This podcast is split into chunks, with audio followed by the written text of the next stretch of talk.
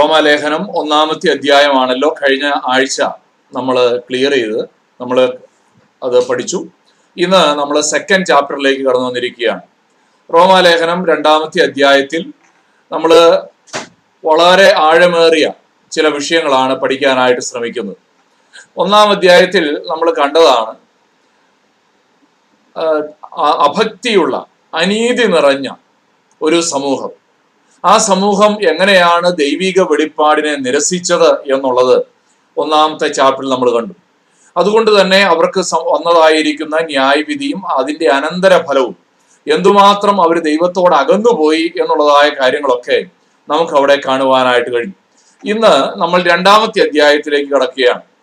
2-ാമത്തെ അധ്യായത്തിൽ നമ്മൾ പഠിക്കാനായിട്ട് പോകുന്നത് പ്രധാനമായും സെൽഫ് റൈറ്റ്യസ് ആയിട്ടുള്ള ആളുകൾ, സ്വയം നീതിമാന്മാരായ ആളുകൾ,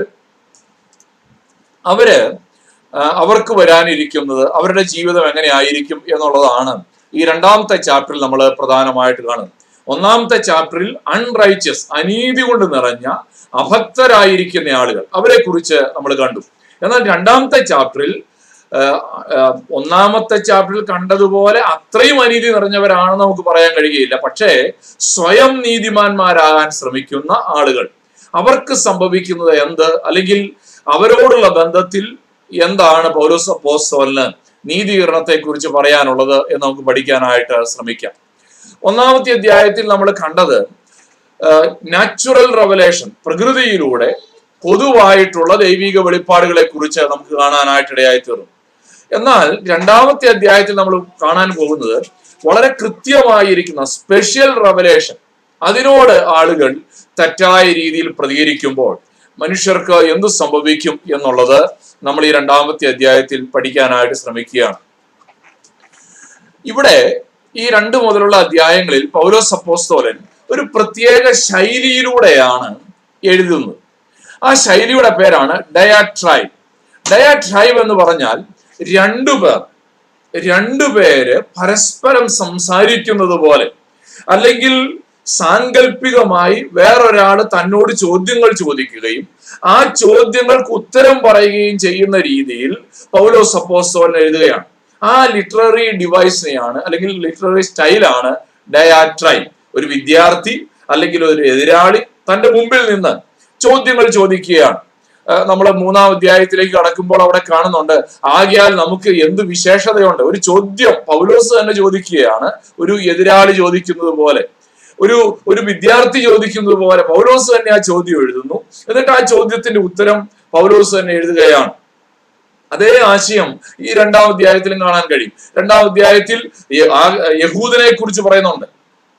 തന്നെത്താൻ വിധിക്കുന്നവനെ എന്ന് പറഞ്ഞാണ് 2-ാം അധ്യായം തുടങ്ങുന്നത്. അപ്പോൾ അവിടെയെല്ലാം വേറൊരു ഓപ്പോണന്റിനോട് സംവദിക്കുന്ന രീതിയിലാണ് പൗലോസ് അപ്പോസ്തലൻ ഈ വിഷയങ്ങൾ പങ്കുവെക്കുന്നത്.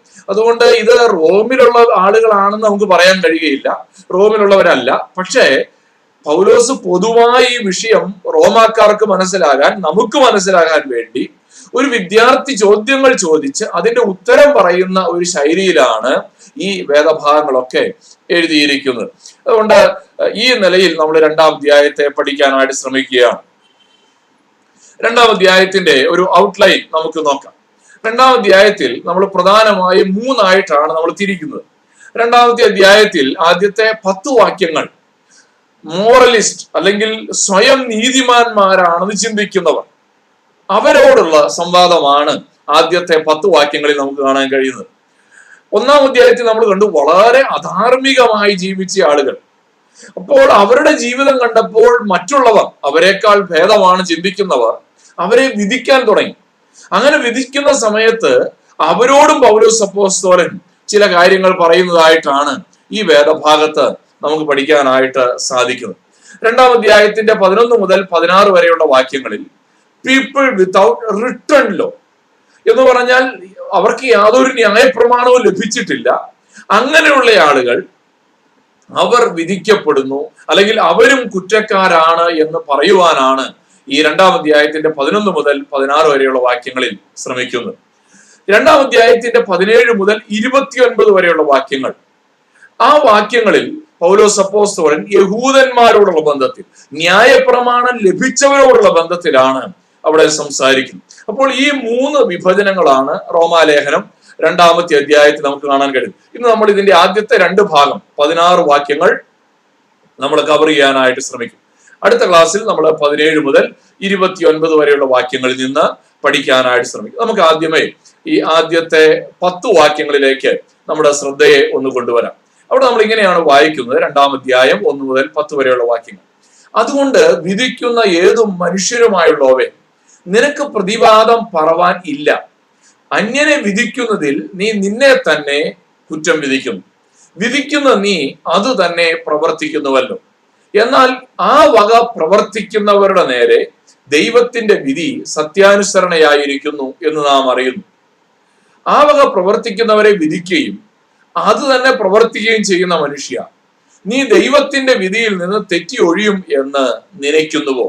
അല്ല, ദൈവത്തിന്റെ ദയ നിന്നെ മാനസാന്തരത്തിലേക്ക് നടത്തുന്നു എന്നറിയാതെ നീ അവന്റെ ദയ, ക്ഷമ, ദീർഘശാന്തി എന്നിവയുടെ ഐശ്വര്യം നിരസിക്കുന്നുവോ?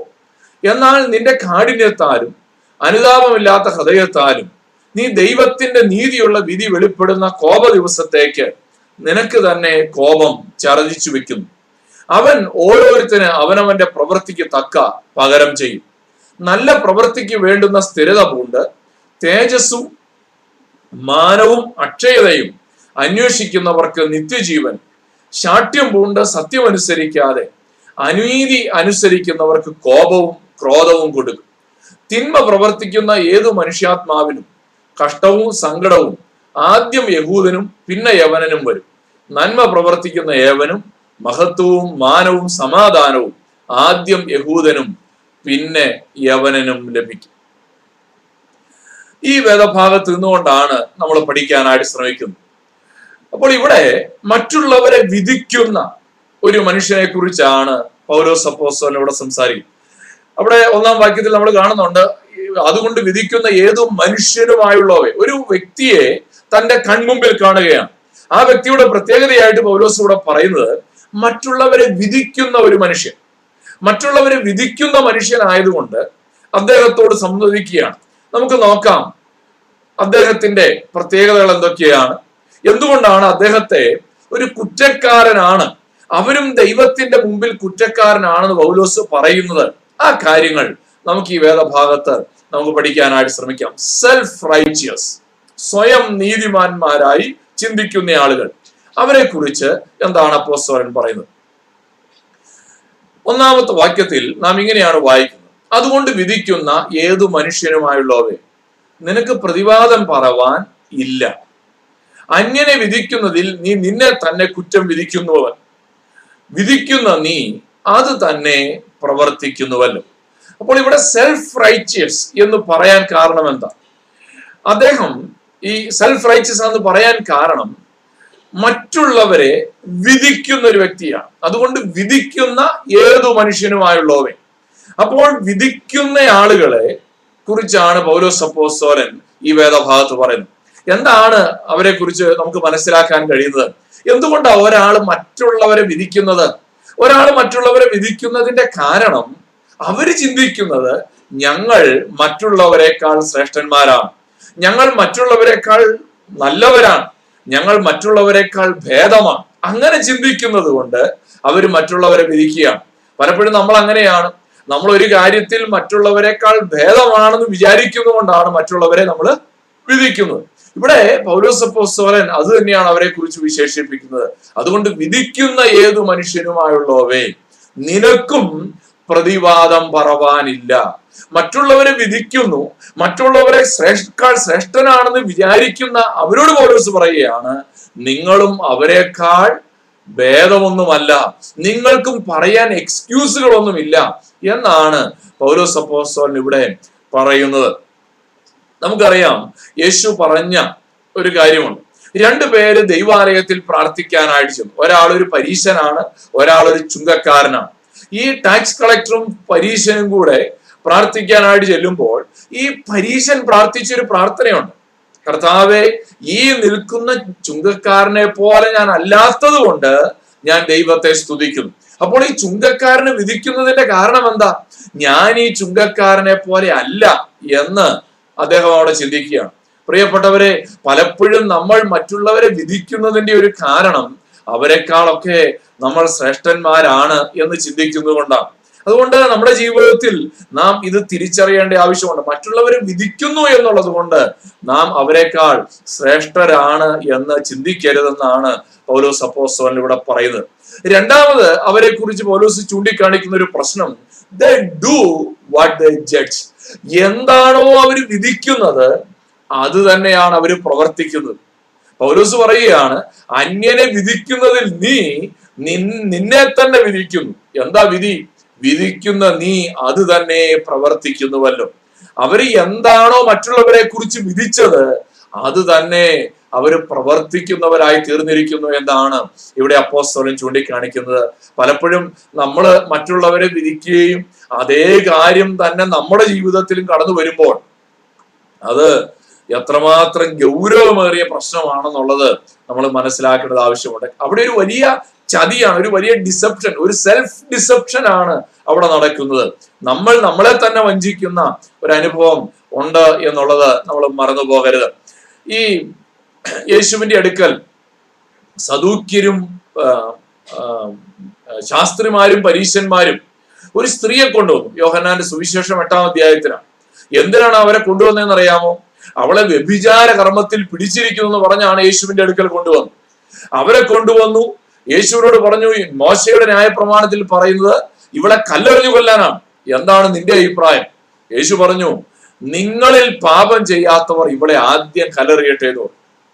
തൊട്ടടുത്ത വാക്യത്തിൽ 9-ാമത്തെ വാക്യത്തിൽ ആ ശാസ്ത്രിമാരും പരീശന്മാരും അവരത് കേട്ടിട്ട് മനസാക്ഷിയുടെ ആക്ഷേപം ഹേതുവായി മൂത്തവരും ഇളയവരും ഓരോരുത്തരായി വിട്ടുപോയി. യേശു മാത്രവും നടുവിൽ നിൽക്കുന്ന സ്ത്രീയും ശേഷിച്ചു. അപ്പോൾ ഈ വിധിച്ച്, ഈ സ്ത്രീയെ കുറ്റക്കാരിയാണെന്ന് വിധിച്ച് യേശുവിന്റെ അടുക്കൽ കൊണ്ടുവന്ന ഇവര് ഇപ്പോഴെന്ത് ചെയ്യാണ്? അതേ കുറ്റത്താൽ മനസാക്ഷിയുടെ ആക്ഷേപം ഹേതുവായി. കാരണം അവര് വിധിച്ചു, പക്ഷെ അതേ വിധി അവരുടെ നേരെ തന്നെ തിരിഞ്ഞു നോക്കുകയാണ്, അതേ വിരൽ അവരുടെ നേരെ തന്നെ തിരിച്ചു ചൂണ്ടുകയാണ്. അതുകൊണ്ടാണ് അവര് അവിടെ നിന്ന് വിട്ടുപോയതായിട്ട് നമ്മൾ വായിക്കുന്നത്. പലപ്പോഴും നാം മറ്റുള്ളവരെ അളക്കുന്ന അതേ അളവ് കൊണ്ട് നാം നമ്മളെ അളക്കാനായിട്ട് ശ്രമിക്കണം. പലപ്പോഴും നമുക്ക് സംഭവിക്കുന്ന പരാജയം എന്താ? നമ്മൾ മറ്റുള്ളവരെ അളക്കാൻ ഉപയോഗിക്കുന്ന അളവുകോൽ നമ്മളെ അളക്കാനായിട്ട് നമ്മൾ ഉപയോഗിക്കില്ല. നമുക്ക് വേറൊരു സ്റ്റാൻഡേർഡും മറ്റുള്ളവർക്ക് വേറൊരു സ്റ്റാൻഡേർഡും ആ പലപ്പോഴും നമ്മൾ സെറ്റ് ചെയ്യുന്നത്. സെൽഫ് റൈറ്റ്യസ് ആയിട്ടുള്ള ഒരു വ്യക്തി, സ്വയം നീതിമാനാണെന്ന് ചിന്തിക്കുന്ന ഒരു വ്യക്തി, ആ വ്യക്തിയുടെ ജീവിതത്തിൽ ഈ അപകടം വരാനായിട്ടുള്ള സാധ്യതയുണ്ട്. 2 ശമൂവേൽ 12-ാമത്തെ അധ്യായത്തിൽ ദാവീദ് ബത്ശേബയോട് വ്യഭിചാരം ചെയ്ത് ആ പാപത്തെ മറച്ചുവെച്ചു, ഊരിയാവിനെ കൊല്ലിച്ചു. എന്നിട്ട് ദാവീദ് ആരും അറിയാതെ അത് രഹസ്യമായിട്ട് വെച്ചിരിക്കുകയാണ്. നമ്മൾ ഇവിടെ വായിക്കുന്നത് എന്താണെന്നറിയാമോ? ഇവിടെ വായിക്കുന്നത് നാദാൻ പ്രവാചകൻ ദാവീദിന്റെ അടുക്ക വന്ന ഒരു കഥ പറയാം. എന്താ കഥ? ദാവീദിനോട് പറഞ്ഞു, ഒരു ധനികനായ മനുഷ്യന്റെ വീട്ടിൽ അതിഥികൾ വന്നപ്പോൾ ആ അതിഥികളെ സ്വീകരിക്കാൻ വേണ്ടി ധനവാനായ മനുഷ്യൻ ദരിദ്രനായ ഒരു മനുഷ്യന്റെ വളരെ പ്രിയപ്പെട്ട, ഓമനിച്ചു വളർത്തിയ ഒരാടിനെ എടുത്തു, ബലമായി പിടിച്ചെടുത്തു. എന്നിട്ട് അതിനെ കൊന്ന് ആ അതിഥിയെ സൽക്കരിച്ചു.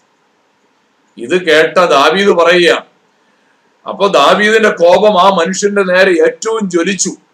2 ശമൂവേൽ 12:5. അവൻ നാദാനോട്, യഹോവയാണേ ഇത് ചെയ്തവൻ മരണയോഗ്യൻ. 6-ാം വാക്യം.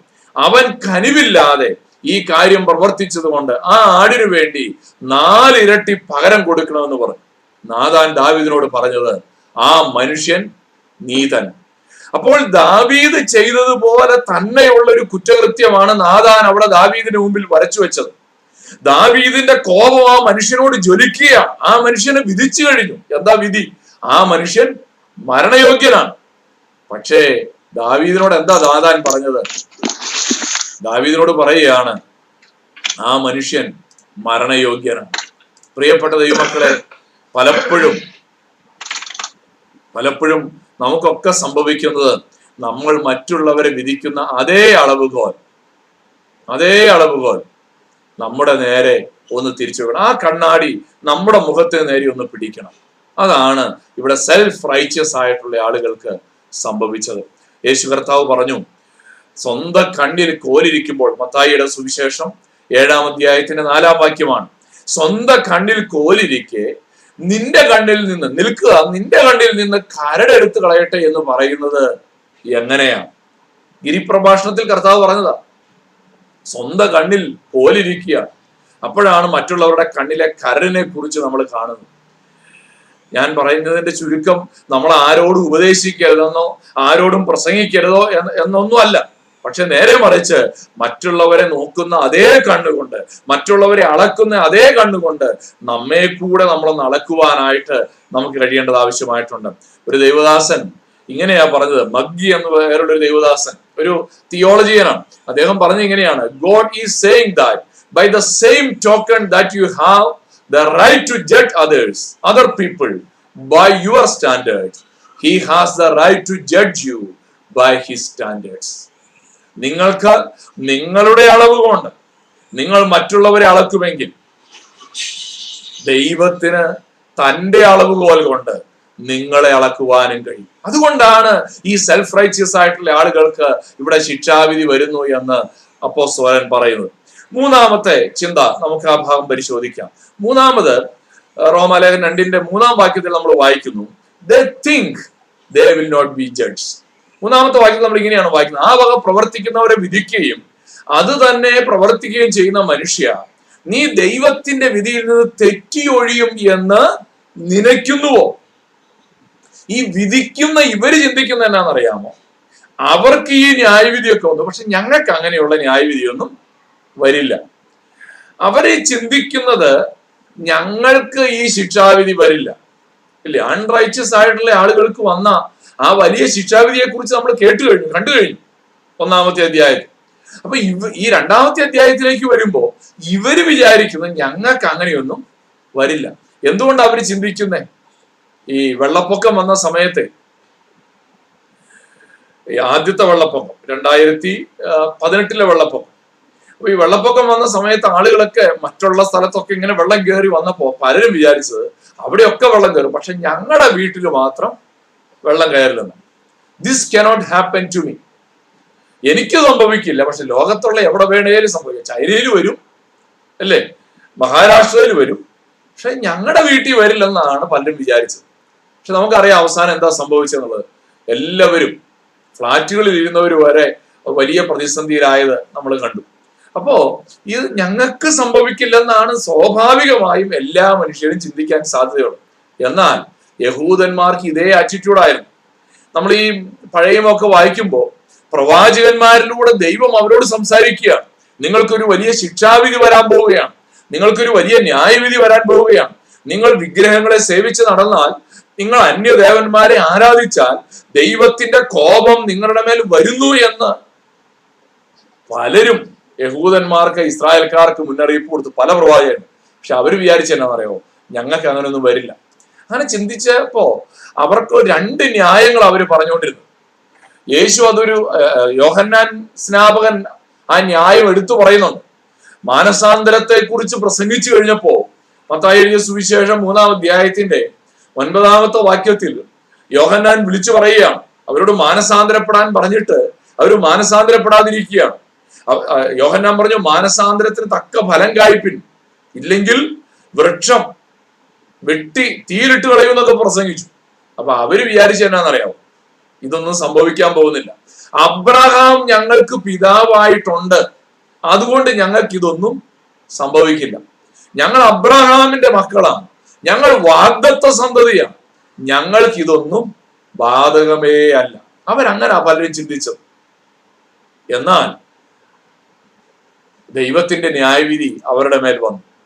ഈ പഴയ നിയമത്തിൽ യെരമ്യാവ് പ്രവചിച്ചപ്പോ പലരും, യെരമ്യാവ് ശക്തമായിട്ട് പ്രവചിച്ചു, നിങ്ങൾ ഇങ്ങനെ പോയാൽ നിങ്ങളെ നെബുകദ്നേസർ ആക്രമിക്കുമെന്നൊക്കെ പ്രവചിച്ചു. അപ്പൊ അവിടെ ഉണ്ടായിരുന്ന കള്ളപ്രവാചകന്മാര് പറഞ്ഞ എന്നാണെന്നറിയാം, യഹോവയുടെ മന്ദിരത്തിന് ചുറ്റുവാ നമ്മൾ വാർക്കുന്നത്, അതുകൊണ്ട് ദൈവത്തിന്റെ ന്യായവിധി നമ്മുടെ മേൽ വരില്ല.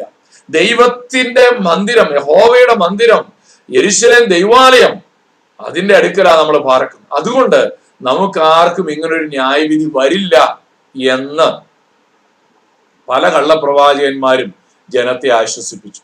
അതുകൊണ്ടാണ് യെരമ്യാവ് പറയുന്നത്, യഹോവയുടെ മന്ദിരം, യഹോവയുടെ മന്ദിരം, യഹോവയുടെ മന്ദിരം എന്നുള്ള വ്യാജ വാക്കുകളിൽ ആശ്രയിക്കരുത്. ദൈവത്തിന്റെ സാന്നിധ്യം ഈ യഹോവയുടെ മന്ദിരത്തിൽ നിന്നൊക്കെ വിട്ടുപോയി. അതൊന്നും അവരറിഞ്ഞില്ല. അവര് വിചാരിച്ചത് എന്താ, യഹോവയുടെ മന്ദിരം നടുവിലുണ്ടല്ലോ, പിന്നെ ഞങ്ങൾക്ക് എന്തു വരാനാണ് എന്നാണ് അവര് വിചാരിച്ചത്. പ്രിയപ്പെട്ടവരെ, നമ്മളും പലപ്പോഴും ഇത്തരത്തിലുള്ള വ്യാജ വാക്കുകളിലൊക്കെ ആശ്രയിച്ചു പോകാൻ സാധ്യതയുണ്ട്. ദൈവത്തിന്റെ വാഗ്ദത്തം ഞങ്ങൾക്കുണ്ട്, ഞങ്ങൾ ദൈവമക്കളാണ്, അതുകൊണ്ട് ഇനിയൊരു മാനസാന്തരത്തിന്റെ ആവശ്യമില്ല എന്നൊക്കെയാണ് പലപ്പോഴും നമ്മളും നമ്മളെക്കുറിച്ച് വിചാരിക്കുന്നത്. എന്നാൽ അങ്ങനെ വിചാരിക്കുന്ന സെൽഫ് റൈറ്റ്യസ് ആയിട്ടുള്ള ആളുകളെ കുറിച്ച് പൗലോസ് അപ്പോസ്തലൻ പറയുകയാണ്, നിങ്ങൾക്ക് ഒഴിവ് കഴിവൊന്നുമില്ല എന്ന് ഓർമ്മപ്പെടുത്തുകയാണ്. നാലാമത്തെ കാര്യം, എന്തുകൊണ്ടാണ് അവരെ പൗലോസ് അപ്പോസ്തലൻ വീണ്ടും അവരുടെ നേരെ വിരൽ ചൂണ്ടുന്നത്? നാലാമത്തെ വാക്യത്തിൽ ഈ സെൽഫ് റൈറ്റ്യസ് ആയിട്ടുള്ള ആളുകൾ അവരെ കുറിച്ച് പറയുകയാണ്, they despise the riches of kindness. ദൈവത്തിന്റെ ദീർഘക്ഷമ, ദൈവത്തിന്റെ ദയ, അതിനെ അവര് തുച്ഛീകരിക്കുകയാണ്, നിസാരവൽക്കരിക്കുകയാണ്. ദൈവത്തിന്റെ ദയ നിന്നെ മാനസാന്തരത്തിലേക്ക് നടത്തുന്നു എന്നറിയാതെ നീ അവന്റെ ദയ, ക്ഷമ, ദീർഘക്ഷാന്തി എന്നിവയുടെ ഐശ്വര്യം നിരസിക്കുന്നുവോ? ദൈവം ഇങ്ങനെ ദീർഘക്ഷമ കാണിക്കുക പലപ്പോഴും. ന്യായവിധി ഇങ്ങനെ മാറ്റി മാറ്റി ദൈവം പലപ്പോഴും വെക്കുന്നുണ്ട്. അപ്പൊ പലരും വിചാരിക്കുന്ന എന്നാന്നറിയാം, ഓ അപ്പൊ ന്യായവിധി ഒന്നും വരില്ല, അങ്ങനെ പലരും വിചാരിക്കുന്നത്. പക്ഷേ പൗലോസ് പറയുകയാണ്, ഇവരുടെ നേരെ ദൈവത്തിന് പറയാനുള്ളൊരു വലിയ ചാർജ് ഷീറ്റ് എന്നാന്നറിയാം, ഞാൻ അവരോട് കാണിക്കുന്ന ദയയെ അവരങ്ങ് നിസാരവൽക്കരിക്കുകയാണ്. അതിന്റെ ആ റിച്ച്നെസ് ഓഫ് ഹിസ് കൈൻഡ്നെസ് അതിനെ നിരസിക്കുകയാണ്. അവര് മാനസാന്തരപ്പെടുന്നില്ല, അവര് മാനസാന്തരപ്പെടാൻ തയ്യാറാകുന്നില്ല. ആ ദൈവം അവർക്ക് ഒരു അല്പസമയം കൂടെ നീട്ടിക്കൊടുക്കുമ്പോൾ അവർ കൂടുതൽ കൂടുതൽ എന്ത് ചെയ്യുകയാണ്, മാനസാന്തരമില്ലാത്ത അനുഭവത്തിലേക്ക് പോയിക്കൊണ്ടിരിക്കുകയാണ്. ദൈവം നമ്മളോട് എന്തിനാ ദീർഘക്ഷമ കാണിക്കുന്നത്? അത് അങ്ങനെ തന്നെ പൊക്കോട്ടെ, സാരമില്ലെന്ന് വിചാരിക്കാനല്ല, മാനസാന്തരപ്പെടാനുള്ള ഒരു അവസരമാണ്. 2 പത്രോസ് 3:9 നമ്മൾ വായിക്കുന്നത് ഇങ്ങനെയാണ്, ചിലർ താമസമെന്ന് വിചാരിക്കുന്നത് പോലെ കർത്താവ് തന്റെ വാഗ്ദത്തം നിവർത്തിക്കുവാൻ താമസിക്കുന്നില്ല. ആരും നശിച്ചു പോകാതെ എല്ലാവരും മാനസാന്തരപ്പെടാൻ അവൻ ഇച്ഛിച്ച് ദീർഘക്ഷമ കാണിക്കുന്നേ ഉള്ളൂ. കർത്താവ് വരാൻ താമസിക്കുന്ന എന്തുകൊണ്ടാ? അവൻ വരാൻ പ്ലാനില്ലാത്തത് കൊണ്ടല്ല. പിന്നെന്താ, ചിലരും കൂടെ മാനസാന്തരപ്പെടാനുള്ള ദൈവത്തിന്റെ ഹൃദയത്തിലെ ആഗ്രഹമാണ്. പ്രിയപ്പെട്ടവരെ, നമ്മുടെയൊക്കെ ജീവിതത്തിൽ പലപ്പോഴും നമ്മൾ ദൈവം ഒരു തെറ്റ് ചെയ്തു, ഒരു പാപം ചെയ്തു, അതിന് ഉടനടി ശിക്ഷ കിട്ടിയില്ലെങ്കിൽ നമ്മൾ എന്താ വിചാരിക്കുന്നത്, ഓ അപ്പൊ ഇതൊന്നും വലിയ കുഴപ്പമില്ലല്ലേ. ചിലരൊക്കെ പറയാറുണ്ടല്ലോ, കഴിഞ്ഞ ക്ലാസ്സിൽ ആരോ ചോദിച്ചു, 1 നൂറ്റാണ്ടിലൊക്കെ ഉടനടിയായിരുന്നു ദൈവം ശിക്ഷിക്കുന്നത്. അനന്യാസിനെ, സവീറയൊക്കെ ദൈവം ഉടനടി ശിക്ഷിച്ചു. ഇപ്പൊ അങ്ങനെ ശിക്ഷിച്ചാൽ പ്രശ്നങ്ങളൊക്കെ തീരില്ലേ എന്ന്. അങ്ങനല്ല, 1 നൂറ്റാണ്ടിലും ദൈവം ഉടനടിയൊന്നും എല്ലാവരെയും ശിക്ഷിച്ചിട്ടില്ല.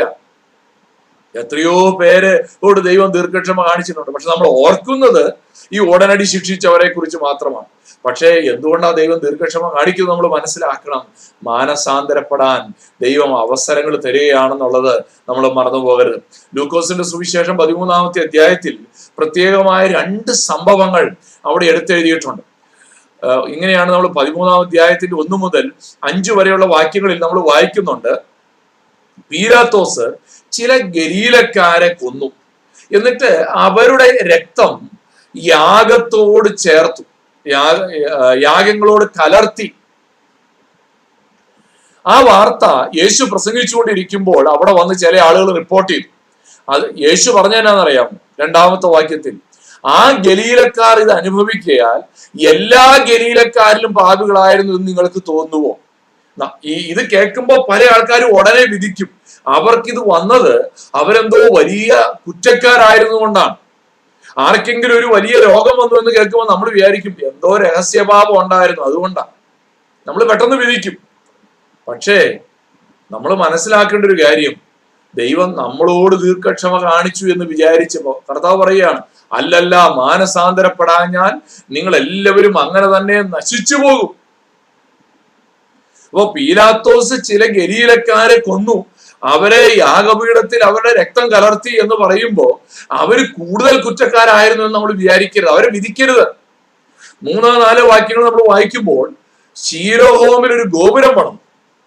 ആ ഗോപുരം പണിയുന്ന സമയത്ത് ആ ഗോപുരം ഇടിഞ്ഞു വീണ് 18 പേര് മരിച്ചു. അപ്പൊ ഉടനെ യഹൂദന്മാരുടെ ഒരു രീതിയായിരുന്നു ഉടനെ അവരെ അങ്ങ് വിധിക്കുക.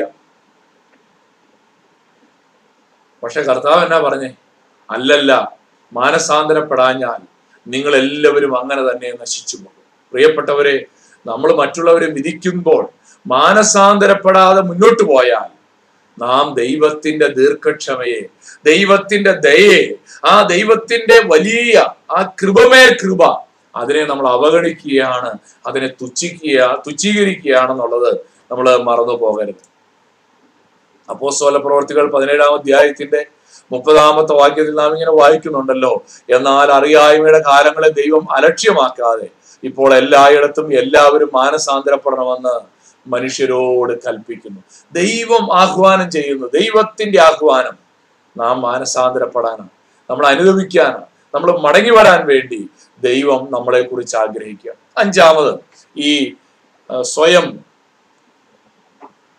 സെൽഫ് റൈറ്റ്യസ് അല്ലെങ്കിൽ മോറലിസ്റ്റുകളായിട്ടുള്ള ആളുകളെ കുറിച്ച് പൗലോസ് പറയുന്നത് ഇങ്ങനെയാണ്: they have a stubborn and unrepentant heart. കഠിനമായിരിക്കുന്ന ഹൃദയം, മാനസാന്തരമില്ലാത്തൊരു ഹൃദയം അവർക്കുണ്ട് എന്നുള്ളതാണ്. 5-ാമത്തെ വാക്യത്തിൽ നാം ഇങ്ങനെ വായിക്കുന്നുണ്ട്, റോമർ 2:5, എന്നാൽ നിന്റെ കാഠിന്യത്താലും അനുതാപമില്ലാത്ത ഹൃദയത്താലും നീ ദൈവത്തിന്റെ നീതിയുള്ള വിധി വെളിപ്പെടുന്ന കോപ ദിവസത്തേക്ക് നിനക്ക് തന്നെ കോപം ചരതിച്ചു വെക്കുന്നു. ഇവിടെ പൗലോസ് അപ്പോസ്തലൻ പറയുന്നത് ഇങ്ങനെ മാനസാന്തരമില്ലാത്തൊരു ഹൃദയമാണ് അവരുടെ പ്രത്യേകത, കാഠിന്യമുള്ള ഹൃദയമാണ് അവരുടെ പ്രത്യേകത. എന്താണ് അതുകൊണ്ട് സംഭവിക്കാൻ പോകുന്നത്? അവര് ദൈവത്തിന്റെ കോപത്തെ അവര് കൂട്ടിവെക്കുകയാണ് എന്ന് അപ്പോസ്തലൻ ഇവിടെ ഓർമ്മപ്പെടുത്തുകയാണ്. അതുകൊണ്ട് പ്രിയപ്പെട്ട ദൈവമക്കളെ, നോ എക്സ്ക്യൂസസ് വിൽ സ്റ്റാൻഡ്. ഒരു ഒഴിവ് കഴിവും ഒരു പ്രതിവാദവും ഇല്ലാതിരിക്കാൻ വേണ്ടി ദൈവം അവർക്കെതിരെയും വിരൽ ചൂണ്ടുന്നു എന്നുള്ളത് നമ്മൾ മറന്നു പോകരുത്. 2-ാമത്തെ വാക്യത്തിൽ പൗലോസ് അതാണല്ലോ പറഞ്ഞത്, എന്നാൽ ആ വക പ്രവർത്തിക്കുന്നവരുടെ നേരെ ദൈവത്തിന്റെ വിധി സത്യാനുസരണയായിരിക്കുന്നു എന്ന് നാം അറിയുന്നു. അപ്പോൾ അവർക്കും ഒഴിവ് കഴിവില്ല എന്ന് നമുക്കിവിടെ കാണാനായിട്ട് കഴിയും. അവരുടെ ഹൃദയം കഠിനമായി എന്ന് നമുക്ക് കാണാനായിട്ട് കഴിയും. പലപ്പോഴും നമ്മുടെയൊക്കെ ജീവിതത്തിൽ ഇതേ അപകടം നമ്മുടെയും ജീവിതത്തിൽ സംഭവിക്കുകയാണ്. നമ്മൾ പലപ്പോഴും മറ്റുള്ളവരെ വിധിക്കുകയാണ്, മറ്റുള്ളവരുടെ നേരെ വിരൽ ചൂണ്ടുകയാണ്.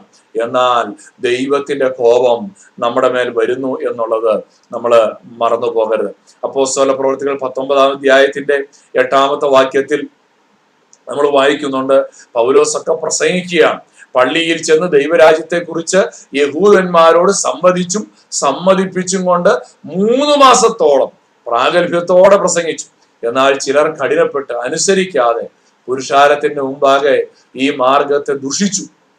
അപ്പോൾ അവൻ അവരെ വിട്ട് ശിഷ്യന്മാരെ വേർതിരിച്ചു എന്ന് നമ്മൾ വായിക്കുക. കണ്ടോ, 3 മാസത്തോളം സംവദിച്ചിട്ടും അതിനോട് പ്രതികരിക്കാതെ, അതിനോട് പോസിറ്റീവായിട്ട് പ്രതികരിക്കാതെ ഹൃദയത്തെ കഠിനമാക്കുന്ന ആളുകൾ, അവരുടെ നേരെ ദൈവത്തിന്റെ ന്യായവിധി വരികയാണ്. അവർക്ക് ഒഴിവില്ലാതിരിക്കേണ്ടത് തന്നെ എന്ന് നമ്മൾ അവിടെ വായിക്കുന്നുണ്ട്.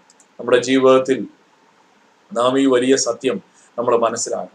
ഈ നമ്മൾ വിധിക്കുമ്പോൾ നമ്മൾ മനസ്സിലാക്കേണ്ട ഒരു കാര്യം, നമ്മൾ ഒരാളെ വിധിക്കുമ്പോൾ മറ്റുള്ളവർ നമ്മളെയും വിധിക്കുന്നുണ്ട് എന്നുള്ളത് നമ്മൾ മറന്നു പോകരുത്.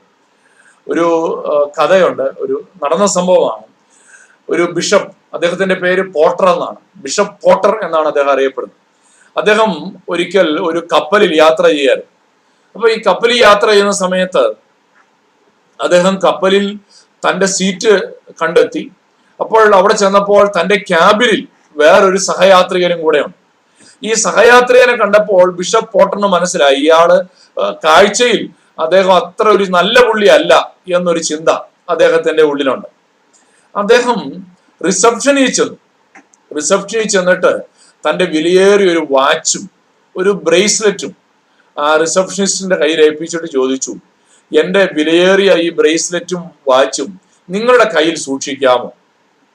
കാരണം എൻ്റെ ക്യാബിനിൽ എനിക്കത് വെക്കുന്ന അത്ര സുരക്ഷിതമാണെന്ന് എനിക്ക് തോന്നുന്നില്ല. എൻ്റെ ഈ വാച്ചും ബ്രേസ്ലെറ്റും ദയവായി നിങ്ങളുടെ ഈ റിസപ്ഷനിൽ സൂക്ഷിക്കാമോ എന്ന് ചോദിച്ചു. അപ്പൊ റിസപ്ഷനിസ്റ്റ് പറഞ്ഞു, വളരെ സന്തോഷത്തോടെ പറഞ്ഞു, തീർച്ചയായിട്ടും ഞങ്ങൾ നിങ്ങളുടെ ഈ വാച്ചും ഈ ബ്രേസ്ലെറ്റും ഞങ്ങൾ സൂക്ഷിച്ചോളാം. വളരെ ഇവിടെ അത് വളരെ സുരക്ഷിതമായിരിക്കും. ഇവിടെ അങ്ങനെ പലരുടെയും സൂക്ഷിക്കാറുണ്ട്. നിങ്ങളുടെ ക്യാബിനിൽ നിങ്ങളോട് കൂടെ ക്യാബിൻ ഷെയർ ചെയ്യുന്ന ആളും അദ്ദേഹത്തിന്റെ വിലയേറിയ വാച്ചും ഇവിടെ സൂക്ഷിക്കാനായിട്ട് തന്നിട്ടുണ്ട്. അദ്ദേഹവും പറഞ്ഞത് അദ്ദേഹത്തിന്റെ സഹയാത്രികനെ അദ്ദേഹത്തിന് വിശ്വാസമില്ല എന്നാണ്. പ്രിയപ്പെട്ടവരെ, നമ്മൾ പലപ്പോഴും നമ്മൾ മറ്റുള്ളവരെ വിധിക്കുമ്പോൾ മറ്റുള്ളവർ നമ്മളെയും വിധിക്കുന്നുണ്ടെന്നുള്ള കാര്യം നമ്മൾ മറന്നു പോകരുത്. നമുക്ക് വേഗത്തിൽ മുന്നോട്ട് പോകാം. എന്താണ് ദൈവത്തിന്റെ ജഡ്ജ്മെന്റിനെ കുറിച്ച് ഈ വേദഭാഗം പറഞ്ഞത്? ഗോഡ്സ് ജഡ്ജ്മെന്റ്, ദൈവത്തിന്റെ വിധിയെ കുറിച്ച് ഈ വേദഭാഗത്ത് ഈ 1 മുതൽ 10 വരെയുള്ള വാക്യങ്ങളിൽ പല കാര്യങ്ങൾ പൗലോസ് അപ്പോസ്തലൻ ചൂണ്ടിക്കാണിക്കുക. രണ്ടാമത്തെ വാക്യത്തിൽ നാം ഇങ്ങനെ വായിക്കുന്നു: എന്നാൽ ആ വക പ്രവർത്തിക്കുന്നവരുടെ നേരെ ദൈവത്തിന്റെ വിധി സത്യാനുസരണയായിരിക്കുന്നു എന്ന് നാം അറിയുന്നു. ഇവിടെ ഒന്നാമത് നമ്മൾ മനസ്സിലാക്കേണ്ടത് God's judgement is truth based, സത്യാനുസരണമായിരിക്കുന്ന വിധിയാണ് ദൈവത്തിന്റെ ന്യായവിധി. നമുക്കറിയാം, ഈ ലോകത്ത് നമ്മൾ കാണുന്ന എല്ലാ ന്യായവിധിയും എവിഡൻസ് ബേസ്ഡ് ആണ്, ഇല്ലേ? എന്താ തെളിവ്? ഇദ്ദേഹം ഈ തെറ്റ് ചെയ്തു എന്നുള്ളതിന് തെളിവെന്താ? അപ്പൊ തെറ്റ് ചെയ്തോ ഇല്ലയോ എന്നുള്ളതല്ല ലോകത്തിന്റെ അളവുകോൽ. ലോകത്തിന്റെ അളവുകോൽ എപ്പോഴും തെളിവുകളുടെ അടിസ്ഥാനത്തിൽ. എന്നാൽ ദൈവം വിധിക്കാൻ പോകുന്നത് നമ്മൾ ചെയ്ത ഒരു കാര്യത്തെക്കുറിച്ച് എത്ര പേര് സാക്ഷ്യം പറയുന്നു എന്നതിന്റെ അടിസ്ഥാനത്തിലേ അല്ല. ദൈവത്തിന്റെ വിധി എപ്പോഴും സത്യത്തിനനുസരണമാണ്. കാരണം നാം ചെയ്തതിനെല്ലാം ദൈവം തന്നെയാണ് സാക്ഷി, അവനാണ് തെളിവ് കൊണ്ടുവരുന്നത്. അതുകൊണ്ട് മനുഷ്യർ കൊണ്ടുവരുന്ന ആർഗ്യുമെന്റിനനുസരിച്ചല്ല ദൈവത്തിന്റെ വിധി വരാനായിട്ട് പോകുന്നത്. It is based on truth. പ്രിയപ്പെട്ടവരെ, അതുകൊണ്ട് നാം വളരെ ശ്രദ്ധിക്കേണ്ടത് ആവശ്യമായിട്ടുണ്ട്. ഞാൻ നിങ്ങളെ ഭയപ്പെടുത്താനോ അല്ലെങ്കിൽ നിങ്ങളെ വിധിക്കാനോ വേണ്ടിയല്ല, നാം ഇങ്ങനൊരു ബോധം നമ്മുടെ ഉള്ളിൽ ഉണ്ടായിരിക്കേണ്ടത് ആവശ്യമായിട്ടുണ്ട്. പൗലോസ് സെൽഫ് റൈച്ചസ് ആയിട്ടുള്ള ധാർമ്മികരാണെന്ന് സ്വയം ചിന്തിക്കുന്ന ആളുകളെ കുറിച്ച് പൗലോസ് പറയുകയാണ്, ശിക്ഷാവിധിയുണ്ട്. നിങ്ങൾ ചെയ്യുന്നത് ഒരുപക്ഷെ ലോകം നിങ്ങളെ ആരും വിധി എഴുതിയില്ല. യേശുവിന്റെ അടുക്കൽ ആ സ്ത്രീയെ കൊണ്ടുവന്ന ശാസ്ത്രിമാരെ കുറിച്ചും പരീശന്മാരെ കുറിച്ചും ലോകം യാതൊരു കുറ്റവും പറയുന്നവരല്ല. പക്ഷെ കർത്താവ് അവരോട് പറയാണ്, നിങ്ങളിൽ തെറ്റ് ചെയ്യാത്തവർ അവളെ ആദ്യം കല്ലെറിയേ. ദൈവത്തിന്റെ കണ്ണിന്റെ മുമ്പിൽ ഒന്നും മറഞ്ഞിരിക്കുന്നില്ല. സകലവും അവന്റെ കണ്ണിന്റെ മുമ്പിൽ നഗ്നവും മലർന്നതുമായി കിടക്കുന്നു. അതാണ് അപ്പോസ്തലൻ അവിടെ പഠിപ്പിച്ചത്.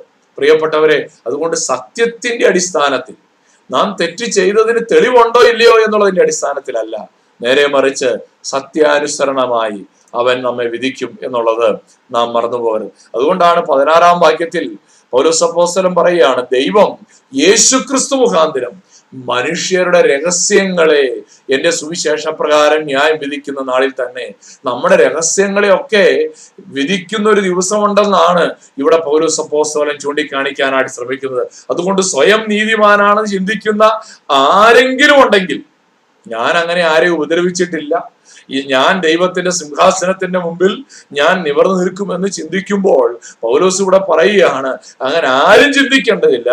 ലോകം നിങ്ങളെ കുറിച്ച് എന്തു പറയുന്നു എന്നുള്ളതല്ല ദൈവത്തിന്റെ അളവുകോൽ. നമ്മുടെ രഹസ്യങ്ങളെ പോലും ന്യായം വിധിക്കുന്ന ഒരു ദൈവമുണ്ട്. രണ്ടാമതായി ദൈവത്തിന്റെ ന്യായവിധിയെ കുറിച്ച് ഇവിടെ പറയുന്നത് 5-ാമത്തെ വാക്യത്തിൽ പൗലോസ് പറയുകയാണ്, എന്നാൽ നിന്റെ കാഠിന്യത്താലും അനുതാപമില്ലാത്ത ഹൃദയത്താലും നീ ദൈവത്തിന്റെ നീതിയുള്ള വിധി വെളിപ്പെടുന്ന കോപ ദിവസത്തേക്ക് നിനക്ക് തന്നെ കോപം ചരദിച്ചു വെക്കുന്നു. God's judgement can be stopped. ഉടനടി ദൈവം ശിക്ഷിച്ചില്ല എന്ന് കരുതി ദൈവം അതിനെ അംഗീകരിച്ചു എന്നാരും തെറ്റിദ്ധരിക്കരുത്, അല്ലേ?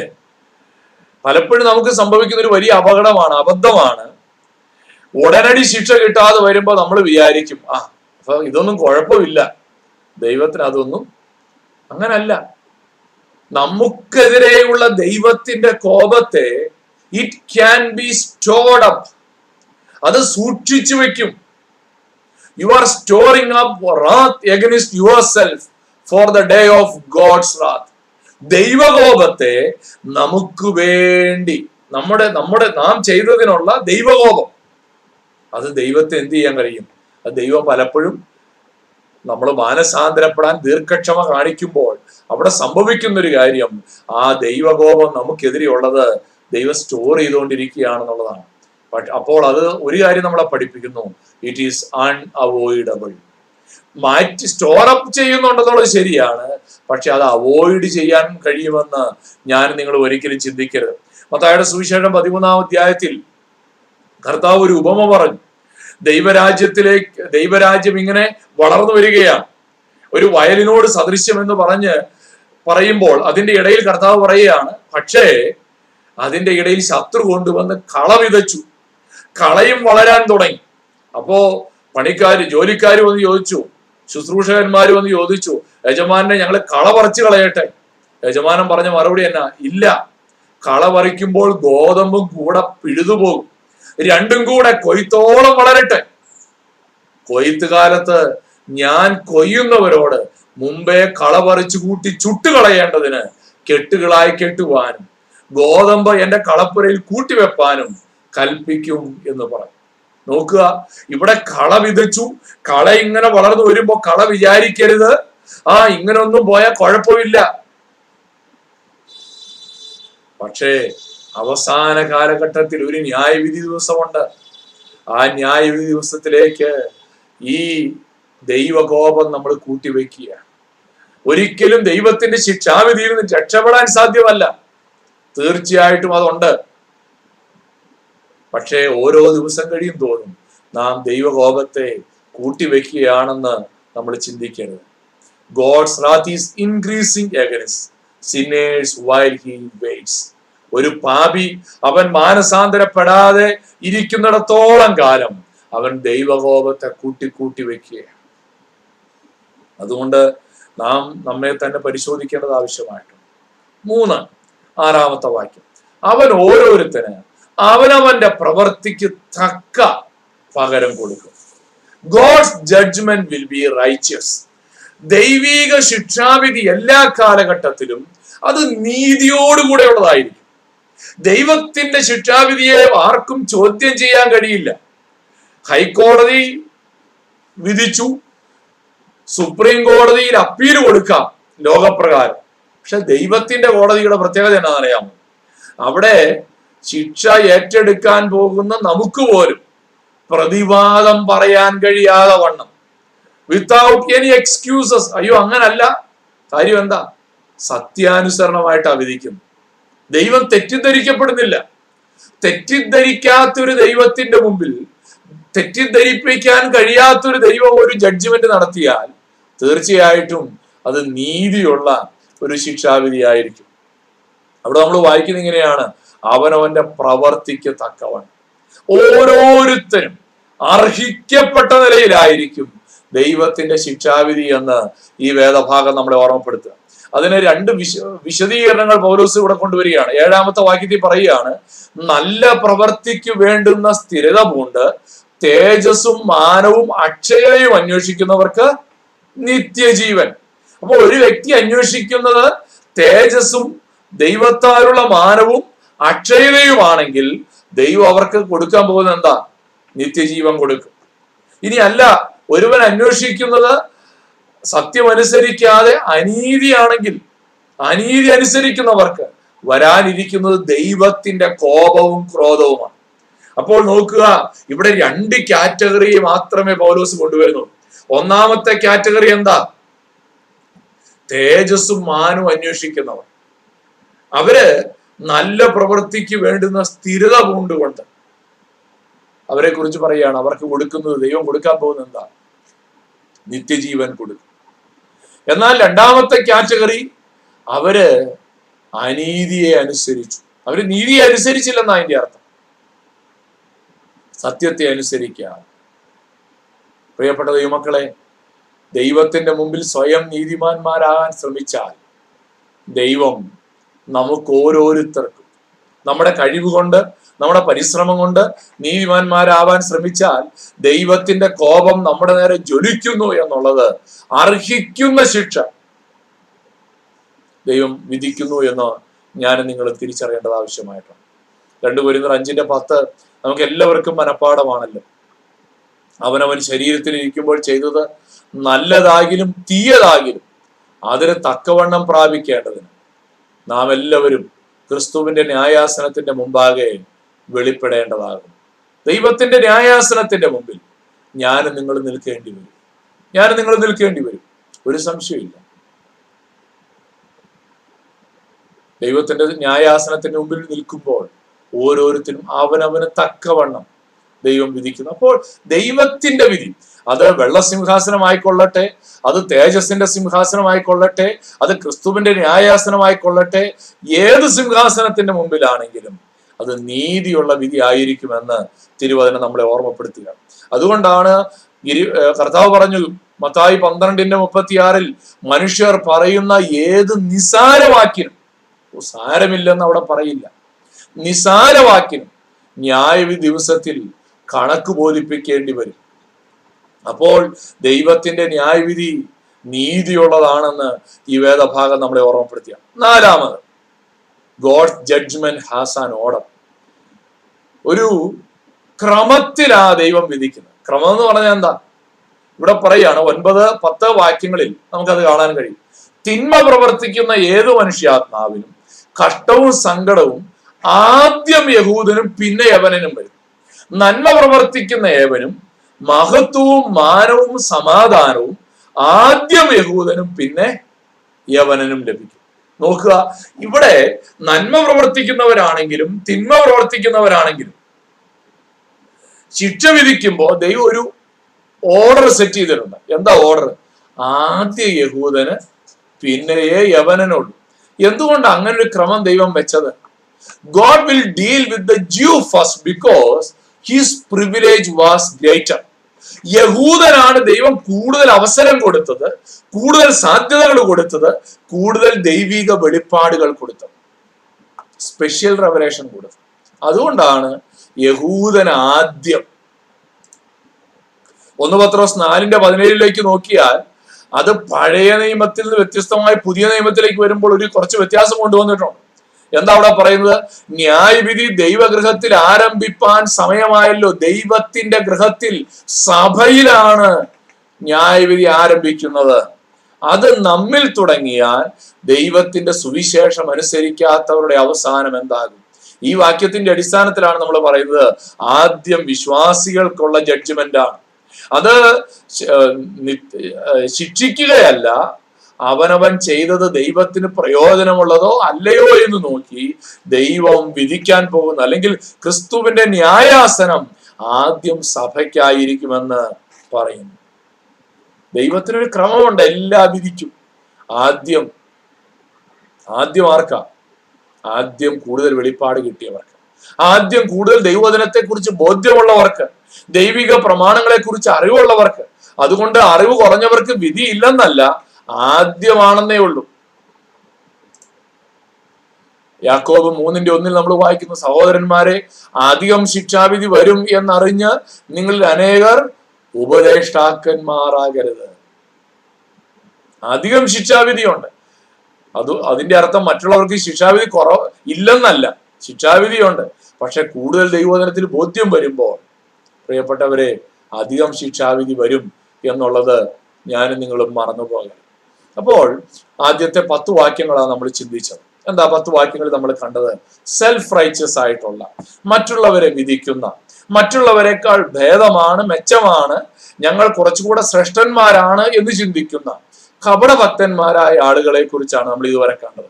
അവർക്കും ന്യായവിധിയിൽ നിന്ന് ഒഴിവില്ല, അവർക്കും ന്യായാസനമുണ്ട്, അവർക്കും ശിക്ഷയുണ്ട് എന്നുള്ളത് നമ്മൾ കാണാനായിട്ടിടയായി തീർന്നു. അവര് സ്വയം മറ്റുള്ളവരെ വിധിക്കുകയും എന്നാൽ സ്വയം വിധിക്കാതെ മാനസാന്തരപ്പെടാതെ കഠിനഹൃദയരായി ജീവിച്ചതുകൊണ്ട് അവരുടെ മേലും ദൈവത്തിന്റെ ശിക്ഷാവിധി വരും. 11 മുതൽ 16 വരെയുള്ള വാക്യങ്ങളിലേക്ക് നമുക്ക് കടന്നു പോകാം. ഇവിടെ പൗലോസ് അപ്പോസ്തലൻ ന്യായപ്രമാണമില്ലാത്ത പീപ്പിൾ വിത്തൗട്ട് റിട്ടൺ ലോ, ന്യായപ്രമാണമില്ലാത്ത ജാതികളെ കുറിച്ച് ഈ വേദഭാഗത്ത് പരാമർശിക്കുകയാണ്. നമുക്ക് നോക്കാം 11 മുതൽ 16 വരെയുള്ള വാക്യം. ദൈവത്തിന്റെ പക്കൽ മുഖപക്ഷമില്ലല്ലോ. ന്യായപ്രമാണം ഇല്ലാതെ പാപം ചെയ്തവരൊക്കെയും ന്യായപ്രമാണം കൂടാതെ നശിച്ചു പോകും. ന്യായപ്രമാണം ഉണ്ടായിട്ട് പാപം ചെയ്തവരൊക്കെയും ന്യായപ്രമാണത്താൽ വിധിക്കപ്പെടും. ന്യായപ്രമാണം കേൾക്കുന്നവരല്ല ദൈവസന്നിധിയിൽ നീതിമാന്മാർ. ന്യായപ്രമാണം ആചരിക്കുന്നവർ അത്രയും നീതീകരിക്കപ്പെടുന്നത്. ന്യായപ്രമാണമില്ലാത്ത ജാതികൾ ന്യായപ്രമാണത്തിലുള്ളത് സ്വഭാവത്താൽ ചെയ്യുമ്പോൾ ന്യായപ്രമാണമില്ലാത്ത അവർ തങ്ങൾക്ക് തന്നെ ഒരു ന്യായപ്രമാണമാകുന്നു. അവരുടെ മനസാക്ഷി കൂടെ സാക്ഷ്യം പറഞ്ഞു അവരുടെ വിചാരങ്ങൾ കുറ്റം ചുമത്തുകയോ പ്രതിപാദിക്കുകയോ ചെയ്തുകൊണ്ട് അവർ ന്യായപ്രമാണത്തിന്റെ പ്രവൃത്തി തങ്ങളുടെ ഹൃദയങ്ങളിൽ എഴുതിയിരിക്കുന്നതായി കാണിക്കുന്നു. ദൈവം യേശുക്രിസ്തു മുഖാന്തരം മനുഷ്യരുടെ രഹസ്യങ്ങളെ എന്റെ സുവിശേഷ പ്രകാരം ന്യായം വിധിക്കുന്ന നാളിൽ തന്നെ. ഇവിടെ ദൈവത്തിന് മുഖപക്ഷമില്ല എന്ന് ചൂണ്ടിക്കാണിക്കുകയാണ്. ന്യായപ്രമാണം ലഭിച്ചവരും ന്യായപ്രമാണമില്ലാത്തവരും ഒരുപോലെ കുറ്റക്കാരാണെന്ന് പറയാനാണ് ഈ വാക്യങ്ങളിൽ പൗലോസ് അപ്പോസ്തലൻ ശ്രമിക്കുന്നത്. People without written law. ദൈവത്തിന് മുഖപക്ഷമില്ല, ദൈവത്തിന് പക്ഷപാതിത്വമില്ല. അതിന് ചില കാര്യങ്ങൾ പൗലോസ് ഇവിടെ ചൂണ്ടിക്കാണിക്കുകയാണ്. 12-ാമത്തെ വാക്യത്തിൽ നാം ഇങ്ങനെ വായിക്കുന്നു: ന്യായപ്രമാണം ഇല്ലാതെ പാപം ചെയ്തവർ ഒക്കെയും ന്യായപ്രമാണം കൂടാതെ നശിച്ചു പോകും. ന്യായപ്രമാണം ഉണ്ടായിട്ട് പാപം ചെയ്തവരൊക്കെയും ന്യായപ്രമാണത്താൽ വിധിക്കപ്പെടും. ഒന്ന്, പൗലോസ് ഇവിടെ പറയുകയാണ്, unavailability of law is not an excuse for judgement. ന്യായപ്രമാണം കിട്ടിയില്ല എന്നുള്ളത് ഒരിക്കലും ശിക്ഷയ്ക്ക് ഒരു ഒഴിവല്ല, അല്ലെങ്കിൽ ന്യായം വിധിക്കുമ്പോൾ അതൊരു എക്സ്ക്യൂസ് ആയിട്ട് പറയാൻ സാധ്യമല്ല. നമ്മൾക്കറിയാം, ഇന്ത്യയിൽ പോലീസ് പിടിക്കുകയാണ് ഇങ്ങനൊരു തെറ്റ് ചെയ്തെന്ന് പറഞ്ഞു. അപ്പൊ നമ്മൾ പറയുകയാണ്, അയ്യോ അങ്ങനൊരു നിയമമുള്ള കാര്യം എനിക്ക് അറിയില്ലായിരുന്നു, അതുകൊണ്ട് എന്നെ വെറുതെ വിടണം എന്ന് പറഞ്ഞാൽ ഗവൺമെന്റ് ഒരിക്കലും നമുക്ക് എക്സ്ക്യൂസ് തരില്ല. മാസ്ക് വെച്ചുകൊണ്ടേ പുറത്തു പോകാവൂ എന്ന് നിയമമുണ്ടെങ്കിൽ അത് നിയമമുണ്ടോ എന്ന് അറിയുമോ ഇല്ലയോ എന്നുള്ളത് ഒരു എക്സ്ക്യൂസേ അല്ല. ഇന്ത്യയിലെ നിയമം അനുസരിച്ച് അപ്പൊ ന്യായപ്രമാണം ഇല്ലാത്തവർ അവർക്കും എന്തുണ്ട്? ശിക്ഷാവിധി ഉണ്ട്. ന്യായപ്രമാണം കൂടാതെ നശിച്ചു പോകുമെന്നാ പറയുന്നത്. എന്തുകൊണ്ടാ? എബ്രായർ 9:27 നമ്മൾ പറയാണ്, എല്ലാ മനുഷ്യരെ കുറിച്ചും ജനറൽ പ്രിൻസിപ്പിൾ ആണ്, ഒരിക്കൽ മരിക്കുകയും പിന്നെ ന്യായവിധി മനുഷ്യർക്ക് നിയമിച്ചിരിക്കണം. എല്ലാവർക്കും ഒരു ന്യായവിധിയുണ്ട്. അത് ന്യായപ്രമാണം ഉണ്ടോ ന്യായപ്രമാണം ഇല്ലയോ അതിന്റെ അടിസ്ഥാനത്തിലൊന്നുമല്ല. ന്യായപ്രമാണം ഉണ്ടെങ്കിലും ന്യായപ്രമാണം ഇല്ലെങ്കിലും എല്ലാ മനുഷ്യർക്കും ദൈവം ഒരു ന്യായവിധി കൽപ്പിച്ചിരിക്കുകയാണ്. രണ്ടാമത് ഈ വേദഭാഗം നമ്മളോട് പറയുകയാണ്, ഈ ന്യായപ്രമാണം ഇല്ലാത്തവരെ കുറിച്ച് പറയുകയാണ്. 13-ാം വാക്യത്തിൽ പറയുകയാണ്, ന്യായപ്രമാണം കേൾക്കുന്നവരല്ല ദൈവസന്നിധിയിൽ നീതിമാന്മാർ, ന്യായപ്രമാണം ആചരിക്കുന്നവർ അത്രേ നീതീകരിക്കപ്പെടും. ഈ വിഷയത്തെ കുറിച്ച് നമ്മൾ ഇനി കൂടുതൽ പിന്നീട് കാണും. ഈ ന്യായപ്രമാണം കിട്ടി എന്നുള്ളത് ഒരു അഡ്വാൻറ്റേജ് ആയിട്ട് ആരും ചിന്തിക്കരുത്. ഞങ്ങൾ ന്യായപ്രമാണമുള്ള ആൾക്കാർ. പ്രമാണം ഉണ്ടോ എന്നുള്ളതല്ല ദൈവത്തിന്റെ വ്യവസ്ഥ, പ്രമാണം അനുസരിക്കുന്നുണ്ടോ എന്നുള്ളതാ വ്യവസ്ഥ. അതുകൊണ്ട് ന്യായപ്രമാണം കിട്ടിയെന്നുള്ളതോ ന്യായപ്രമാണം കിട്ടിയില്ല എന്നുള്ളതോ ഒരിക്കലും ഒരു ഒഴിവ് കഴിവോ ഒരു അഡ്വാൻറ്റേജോ ആയി മാറുന്നില്ല. നമ്മൾ ദൈവവചനത്തിൽ വായിക്കുന്നുണ്ടാ? ഗലാത്യലേഖനം 3-ാം അധ്യായത്തിന്റെ 10-ാമത്തെ വാക്യം പറയുകയാണ്, എന്നാൽ ന്യായപ്രമാണത്തിന്റെ പ്രവൃത്തിയിൽ ആശ്രയിക്കുന്ന ഏവരും ശാപത്തിൻ കീഴിലാകുന്നു. ന്യായപ്രമാണ പുസ്തകത്തിൽ എഴുതിയിരിക്കുന്നൊക്കെയും ചെയ്യുവാൻ തക്കവണ്ണം അതിൽ നിലനിൽക്കാത്തവനെല്ലാം ശപിക്കപ്പെട്ടവനെന്ന് എഴുതിയിരിക്കുന്നുവല്ലോ. അവിടെ ഒരു വാക്ക് നിങ്ങൾ പ്രത്യേകം ശ്രദ്ധിക്കണം. ന്യായപ്രമാണ പുസ്തകത്തിൽ എഴുതിയിരിക്കുന്നത് ഒക്കെയും ചെയ്യുവാൻ തക്കവണ്ണം. അപ്പൊ 100% ഒബീഡിയൻസ്. ദൈവം യഹൂദന്മാർക്ക്, ഇസ്രായേൽ ജാതിക്ക് ന്യായപ്രമാണം കൊടുത്തപ്പോൾ 100% അനുസരിച്ചെങ്കിൽ മാത്രമേ അവർ നീതീകരിക്കപ്പെടൂ. 10 കൽപ്പനയിൽ 9 അനുസരിച്ചു, 1 തെറ്റിയാൽ അവർ നീതീകരിക്കപ്പെടുകയില്ല. 90% നീതീകരിക്കപ്പെടുകയില്ല. 613 കൽപ്പനകളുണ്ട്. 612 കൽപ്പനകൾ അനുസരിച്ചാലും ഒരു വ്യക്തി നീതിമാനായി തീരുകയില്ല. 613 കൽപ്പനകൾ ദൈവം കൊടുത്തിട്ടുണ്ടെങ്കിൽ an Israelite should obey 613 commandments. ഒരെണ്ണം തെറ്റിയാൽ, അതുകൊണ്ട് അപ്പോ നമുക്കൊരു കാര്യം മനസ്സിലായി, ന്യായപ്രമാണം കൊണ്ട് എത്ര പേര് രക്ഷപ്പെടും? ഇല്ലെന്നാണ് അതിന്റെ ഉത്തരം. മൂന്നാമത്, ന്യായപ്രമാണമില്ലാത്ത ജാതികൾ ന്യായപ്രമാണത്തിലുള്ളത് സ്വഭാവത്താൽ ചെയ്യുമ്പോൾ ന്യായപ്രമാണമില്ലാത്ത അവർ തങ്ങൾക്ക് തന്നെ ഒരു ന്യായപ്രമാണമാകുന്നു. Their law is not written on a tablet but on their hearts. ന്യായപ്രമാണം കിട്ടിയില്ല, അതുകൊണ്ട് അവർക്ക് ഒഴിവൊഴിവില്ല എന്ന് പറയാൻ കാരണം എന്നാണെന്നറിയാമോ? ഈ ന്യായപ്രമാണത്തിലുള്ള കാര്യം ന്യായപ്രമാണം കിട്ടാത്തവർക്ക് അവരുടെ ഉള്ളിൽ തന്നെ, അവരുടെ സ്വഭാവത്തിൽ തന്നെ, അവരുടെ പ്രകൃതിയിൽ തന്നെ ദൈവം അവരുടെ ഉള്ളിൽ കൊടുത്തിട്ടുണ്ട്. കൊല ചെയ്യുന്നത് കുറ്റകരമല്ലാത്ത ഏതെങ്കിലും ട്രൈബൽസ് ലോകത്തുണ്ടോ?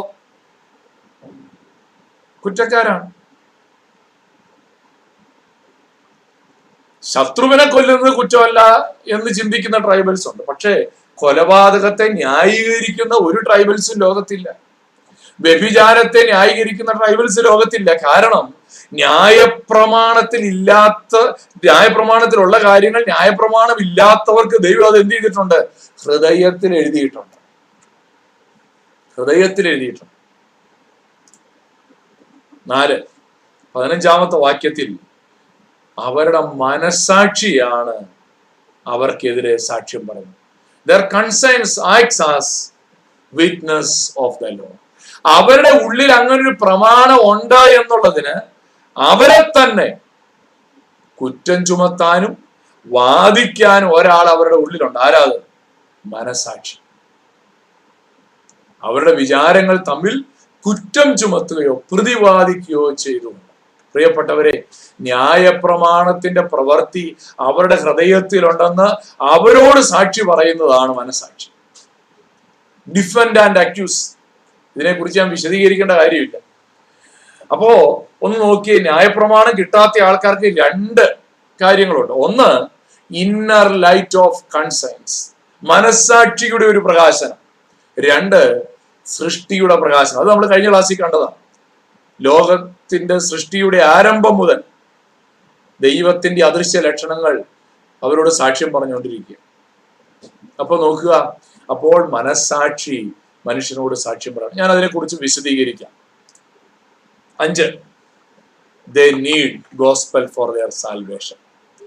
നമ്മൾ 16-ാമത്തെ വാക്യത്തിൽ നമ്മൾ വായിച്ചു, എന്താ?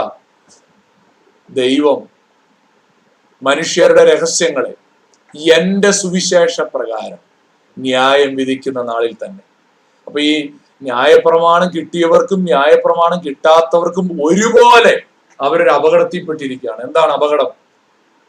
ന്യായപ്രമാണം കിട്ടാത്തവർക്കെതിരെ അവരുടെ മനസാക്ഷി സാക്ഷ്യം പറയും. ന്യായപ്രമാണം കിട്ടിയവർക്കെതിരെ എന്ത് ചെയ്യുകയാണ്? ന്യായപ്രമാണം സാക്ഷ്യം പറയും. എങ്ങനെ നോക്കിയാലും എല്ലാവരും കുറ്റക്കാരാണ്. പിന്നെ രക്ഷപ്പെടാൻ എന്തേ ഒരു മാർഗമുള്ളൂ? സുവിശേഷം മാത്രമേ ഒരു വഴിയുള്ളൂ. They need gospel for their salvation. പ്രിയപ്പെട്ടവരെ, ഇന്നേ വരെ സുവിശേഷം കേട്ടിട്ടില്ലാത്തവരും ഇന്നേ വരെ ദൈവത്തിന്റെ പ്രമാണങ്ങൾ അറിയാത്ത ആളുകൾക്ക് ദൈവം എക്സ്ക്യൂസ് കൊടുക്കുമെന്ന് ഞാനും നിങ്ങളും വിചാരിക്കരുത്. അതുകൊണ്ട് അവരുടെ അടുക്കൽ ചെന്ന് സുവിശേഷം പറഞ്ഞില്ലെങ്കിലും കുഴപ്പമില്ലെന്ന് വിചാരിക്കരുത്. അവര് ഈ ന്യായപ്രമാണം ഉണ്ടെങ്കിലും ഇല്ലെങ്കിലും ഒരു വ്യത്യാസമേ ഉള്ളൂ. ന്യായപ്രമാണം ഉള്ളവർക്ക് തെറ്റ് ചെയ്താലുള്ള ശിക്ഷ ന്യായപ്രമാണത്തിൽ എഴുതിയിട്ടുണ്ട്. ന്യായപ്രമാണം ഇല്ലാത്തവർക്ക് തെറ്റാണെന്ന് മനസാക്ഷി അവരോട് സാക്ഷ്യം പറയുന്നുണ്ട്. പക്ഷേ ശിക്ഷ എന്താണെന്ന് മാത്രമേ അവരോട് പറയാത്തതുള്ളൂ. ഇതാണ് ന്യായപ്രമാണം ഉള്ളവനും ന്യായപ്രമാണം ഇല്ലാത്തവനും തമ്മിലുള്ള വ്യത്യാസം.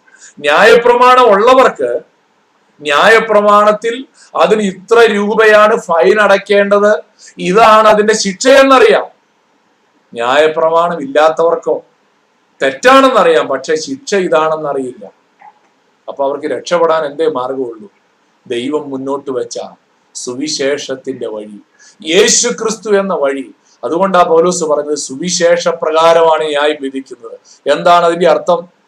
സുവിശേഷം വിശ്വസിച്ചവരാണോ വിശ്വസിക്കാത്തവരാണോ എന്നതിന്റെ അടിസ്ഥാനത്തിലാണ് ദൈവത്തിന്റെ ന്യായവിധി.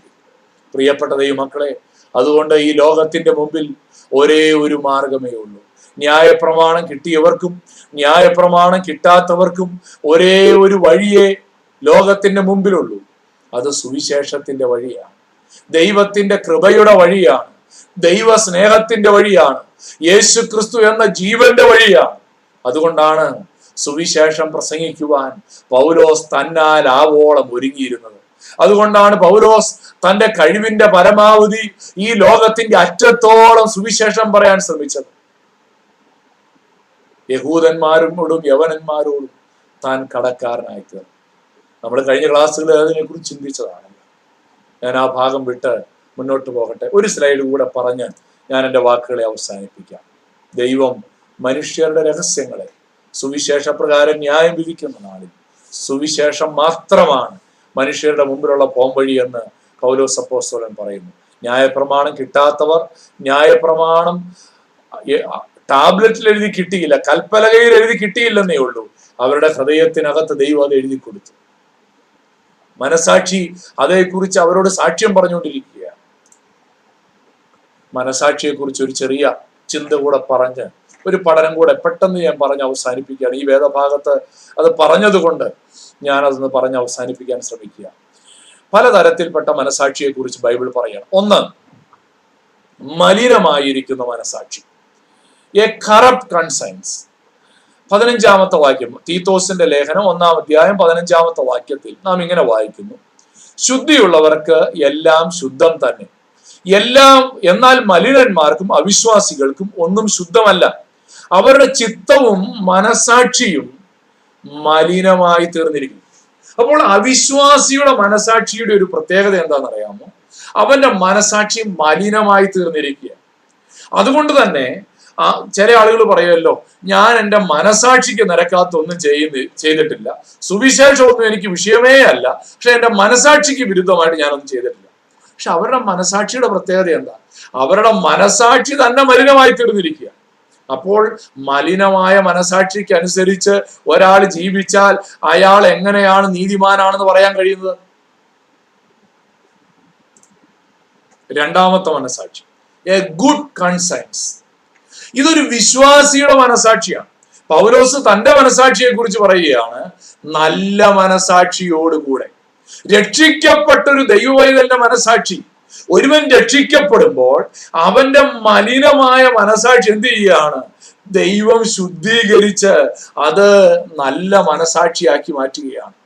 1 തിമോത്തിയോസ് 1-ാം അധ്യായത്തിന്റെ 19-ാമത്തെ വാക്യത്തിൽ ഒരു വിശ്വാസിയുടെ മനസാക്ഷിയെ കുറിച്ച് പറയുകയാണ്, അത് നല്ല മനസാക്ഷിയാണ്. എന്നാൽ ഒരു വിശ്വാസി തൻ്റെ നല്ല മനസാക്ഷിയെ തള്ളിക്കളയാൻ അവസരമുണ്ട്. തൻ്റെ നല്ല മനസാക്ഷിയെ ദൈവവചനത്തിന്റെ പ്രമാണപ്രകാരം ദൈവത്തിന്റെ പരിശുദ്ധാത്മാവ് നടത്തുന്ന വഴിയിൽ നടക്കാതെ അതിനെ തള്ളിക്കളഞ്ഞാൽ അവന്റെ മനസാക്ഷി, നല്ല മനസാക്ഷി അവൻ തള്ളിക്കളയുക ചെയ്യുന്നു. അങ്ങനെ ചെയ്യുമ്പോഴാണ് അവരുടെ വിശ്വാസ കപ്പൽ തകർന്നു പോകുന്നത്. 1 പത്രോസ് 3-ാം അധ്യായത്തിന്റെ 16-21 വാക്യങ്ങളിൽ പറയുകയാണ്, ക്രിസ്തുവിൽ നിങ്ങൾക്കുള്ള നല്ല നടപ്പിനെ ദുഷിക്കുന്നവർ നിങ്ങളെ പഴിച്ചു പറയുന്നതിൽ ലജ്ജിക്കുന്നവരായിരിക്കേണ്ടതിന് നല്ല മനസാക്ഷിയുള്ളവരായിരിക്കും എന്ന് പറഞ്ഞാൽ ദൈവം നമുക്ക് തന്ന നല്ല മനസാക്ഷിയെ അത് നമ്മൾ സൂക്ഷിക്കണം. 21-ാമത്തെ വാക്യത്തിൽ പറയുകയാണ്, അത് സ്നാനത്തിനൊരു മുൻകുറി, സ്നാനമോ ഇപ്പോൾ ജഡത്തിന്റെ അഴുക്ക് കളയുന്നതിനായിട്ടല്ല, ദൈവത്തോട് നല്ല മനസാക്ഷിക്കായിട്ടുള്ള അപേക്ഷയായിട്ടത്രേ യേശു ക്രിസ്തുവിന്റെ പുനരുദ്ധാനത്താൽ നമ്മെ രക്ഷിക്കുന്നത്. ഒരു വിശ്വാസി അവന്റെ നടപ്പിനെ ഓരോ ദിവസവും ക്രമപ്പെടുത്തണം. അവന്റെ മനസാക്ഷിയെ അവൻ നല്ല മനസാക്ഷിയായി സൂക്ഷിക്കണം. അതെങ്ങനെയാ സാധിക്കുന്നത്? അവൻ ഓരോ ദിവസവും തന്നെത്താൻ ശുദ്ധീകരിക്കണം. അവിടെ 21-ാം വാക്യത്തിൽ പറയുകയാണ്, അത് സ്നാനത്തിനൊരു മുൻകുറി, സ്നാനമോ ഇപ്പോൾ ജഡത്തിന്റെ അഴുക്ക് കളയുന്നതിനായിട്ടല്ല, ദൈവത്തോട് നല്ല മനസാക്ഷിക്കായിട്ടുള്ള അപേക്ഷയാണ്. പ്രിയപ്പെട്ടവരെ, നാം രൂപാന്തരപ്പെടുമ്പോൾ, നാം ദൈവസന്നിധിയിൽ അനുതാപത്തോടെ കടന്നു വരുമ്പോൾ ദൈവം നമ്മുടെ മനസാക്ഷിയെ ശുദ്ധീകരിക്കുകയാണ്. മലിനമായി പോയ a corrupt conscience became a good conscience. ഇന്ന് നാം ആ സത്യം തിരിച്ചറിയണം. രക്ഷിക്കപ്പെടാത്ത ഒരുവന്റെ മനസാക്ഷി അത് മലിനമായ മനസാക്ഷിയാണ്. എന്നാൽ രക്ഷിക്കപ്പെടുമ്പോൾ ആ മനസാക്ഷിയെ ദൈവം നല്ല മനസാക്ഷിയാക്കി മാറ്റുകയാണ്. എന്നാൽ മൂന്നാമതൊരു മനസാക്ഷിയെ കുറിച്ച് പറയുന്നുണ്ട്, എ ക്ലിയർ കൺസൈൻസ്, കുറ്റമില്ലാത്ത മനസാക്ഷി. അപ്പോസ്തല പ്രവർത്തികൾ 24:16. നല്ല മനസാക്ഷിയുള്ള ഒരു വിശ്വാസി തൻ്റെ നല്ല മനസാക്ഷിയെ തള്ളിക്കളഞ്ഞിട്ട് പാപം ചെയ്യാൻ തുടങ്ങുമ്പോൾ അവന്റെ മനസാക്ഷി കുറ്റമില്ലാത്ത മനസാക്ഷിയിൽ നിന്ന് മലിനമായ മനസാക്ഷിയായി പോവുകയാണ്, അല്ലെങ്കിൽ ക്ലിയർ കൺസൈൻസിൽ നഷ്ടപ്പെടുകയാണ്. അതുകൊണ്ടാണ് ഇവിടെ പറയുന്നത്, പൗലോസ് പറയുന്നത് തൻ്റെ മനസാക്ഷി എങ്ങനെയാണ്? കുറ്റമില്ലാത്ത മനസാക്ഷിയാണ്, എ ക്ലിയർ കൺസൈൻസ്. 1 തിമോത്തിയോസ് 3:9 പറയുന്നു, അവർ വിശ്വാസത്തിന്റെ മർമ്മം ശുദ്ധ മനസാക്ഷിയിൽ വെച്ചുകൊള്ളുന്നവരായിരിക്കണം. Clear conscience. അപ്പോ അവിടെ പൗലോസ് ഒരു മുന്നറിയിപ്പ് തരികയാണ്, ദൈവം നമ്മുടെ മലിനമായ മനസാക്ഷിയെ ശുദ്ധീകരിച്ച് ഒരു നല്ല മനസാക്ഷിയാക്കി തന്നിട്ട് ഞാനും നിങ്ങളും ആ നല്ല മനസാക്ഷിയെ ശുദ്ധിയോടെ സൂക്ഷിച്ചില്ലെങ്കിൽ അതെന്ത് ചെയ്യും? അത് കുറ്റമുള്ള, തൊട്ടുമുമ്പത്തെ വാക്യം നമ്മളതാ വായിച്ചു, കുറ്റമില്ലാത്ത മനസാക്ഷി എന്ന് പറഞ്ഞാൽ അനുസരിച്ചില്ലെങ്കിൽ നമ്മൾ കുറ്റമുള്ള മനസാക്ഷിയായി പോകും. 4ാമത് പറയുകയാണ് a guilty conscience. Guilty conscience, ദുർമനസാക്ഷി എന്നാണ് ഇംഗ്ലീഷിൽ എഴുതിയിരിക്കുന്നത്, പക്ഷെ മലയാളത്തിൽ എഴുതിയിരിക്കുന്നത്, ഇംഗ്ലീഷിൽ എഴുതിയിരിക്കുന്നത് എന്താണെന്ന് അറിയാമോ? ഗിൽറ്റി കൺസൈൻസ്, കുറ്റബോധം ചുമക്കുന്ന, കുറ്റബോധം പേറുന്ന ഒരു മനസാക്ഷി എന്ന് പറഞ്ഞാൽ ഇവിടെ പറയുന്നത് എബ്രായലേഖനം 10:22 പറയുന്നത്, ഒരു വിശ്വാസി തുടർച്ചയായി തന്റെ മനസാക്ഷിയെ കഴുകിക്കൊണ്ടിരിക്കണം, തുടർച്ചയായി അനുതാപത്തോടെ മാനസാന്തരത്തോടെ തന്റെ അനുദിന ജീവിതത്തിൽ പാപത്തെക്കുറിച്ച് പശ്ചാത്തപിക്കുകയും ഏറ്റുപറയുകയും ചെയ്തുകൊണ്ടിരിക്കണം. നാം ദുർമനസാക്ഷി നീങ്ങുമാറ്. വിശ്വാസിയുടെ മനസാക്ഷി പലപ്പോഴും ഗിൽറ്റി ആകാൻ സാധ്യതയുണ്ട്, പലപ്പോഴും പാപത്തിൽ വീഴാൻ സാധ്യതയുണ്ട്. നല്ല മനസാക്ഷി തെറ്റെന്ന് പറഞ്ഞത് പലപ്പോഴും അതിൽ പിന്നെയും പിന്നെയും വീണുപോകാൻ സാധ്യതയുണ്ട്. അങ്ങനെ വീണു പോകുമ്പോൾ അവന്റെ മനസാക്ഷി കളങ്കപ്പെടും. അങ്ങനെ കളങ്കപ്പെടുന്ന മനസാക്ഷിയെ ശുദ്ധീകരിക്കപ്പെടണമെന്നുണ്ടെങ്കിൽ പ്രിയപ്പെട്ട ദൈവമക്കളെ, നാം അനുദിന ജീവിതത്തിൽ നാം ഹൃദയങ്ങളിൽ തളിക്കപ്പെടുന്നവരാകണം, അനുദിനം കഴുകപ്പെടേണ്ടവരാകണം എന്നാണ് പൗലോസ് അപ്പോസ്തലൻ ഇവിടെ ഓർമ്മപ്പെടുത്തുന്നത്. ഏറ്റവും അവസാനത്തെ മനസാക്ഷി, അവർ സ്വന്തം മനസാക്ഷിയിൽ ചൂടുവെച്ചവർ. മലയാളത്തിൽ അത് അത്ര വ്യക്തമല്ല, എന്താണ് ഈ ചൂടുവെച്ച മനസാക്ഷി? ഇംഗ്ലീഷിൽ പറയുകയാണ്, whose consciences have been seared as with a hot iron. ഇരുമ്പ് പഴുപ്പിക്കുമല്ലോ. ഇരുമ്പ് എന്തിനാ പഴുപ്പിക്കുന്നത്? ഇരുമ്പ് പഴുപ്പിക്കുന്നത് അതിനെ ഷേപ്പ് മാറ്റാൻ വേണ്ടിയാണ്. അതിനെ പല ഷേപ്പിലേക്ക് ഈ കൊല്ലന്റെ ആലയിൽ ചെന്നാൽ ഇരുമ്പങ്ങ് പഴുപ്പിക്കും. എന്തിനാ? കൊല്ലൻ ആഗ്രഹിക്കുന്ന ഷേപ്പിലേക്ക് ആ ഇരുമ്പിനെ കൊണ്ടുവരാൻ. ഇതൊരു കോംപ്രമൈസിങ് മനസാക്ഷിയാണ്. മനസാക്ഷി കോംപ്രമൈസ് ചെയ്യുന്ന മനസാക്ഷിയായി. എന്തുകൊണ്ടാണെന്നറിയാമോ? പലപ്പോഴും പാപത്തിൽ വീണു, അതിനെക്കുറിച്ച് അനുദപിച്ചില്ല, അതിനെക്കുറിച്ച് മാനസാന്തരപ്പെട്ടില്ല, ആ പാപത്തിൽ തുടർന്നു.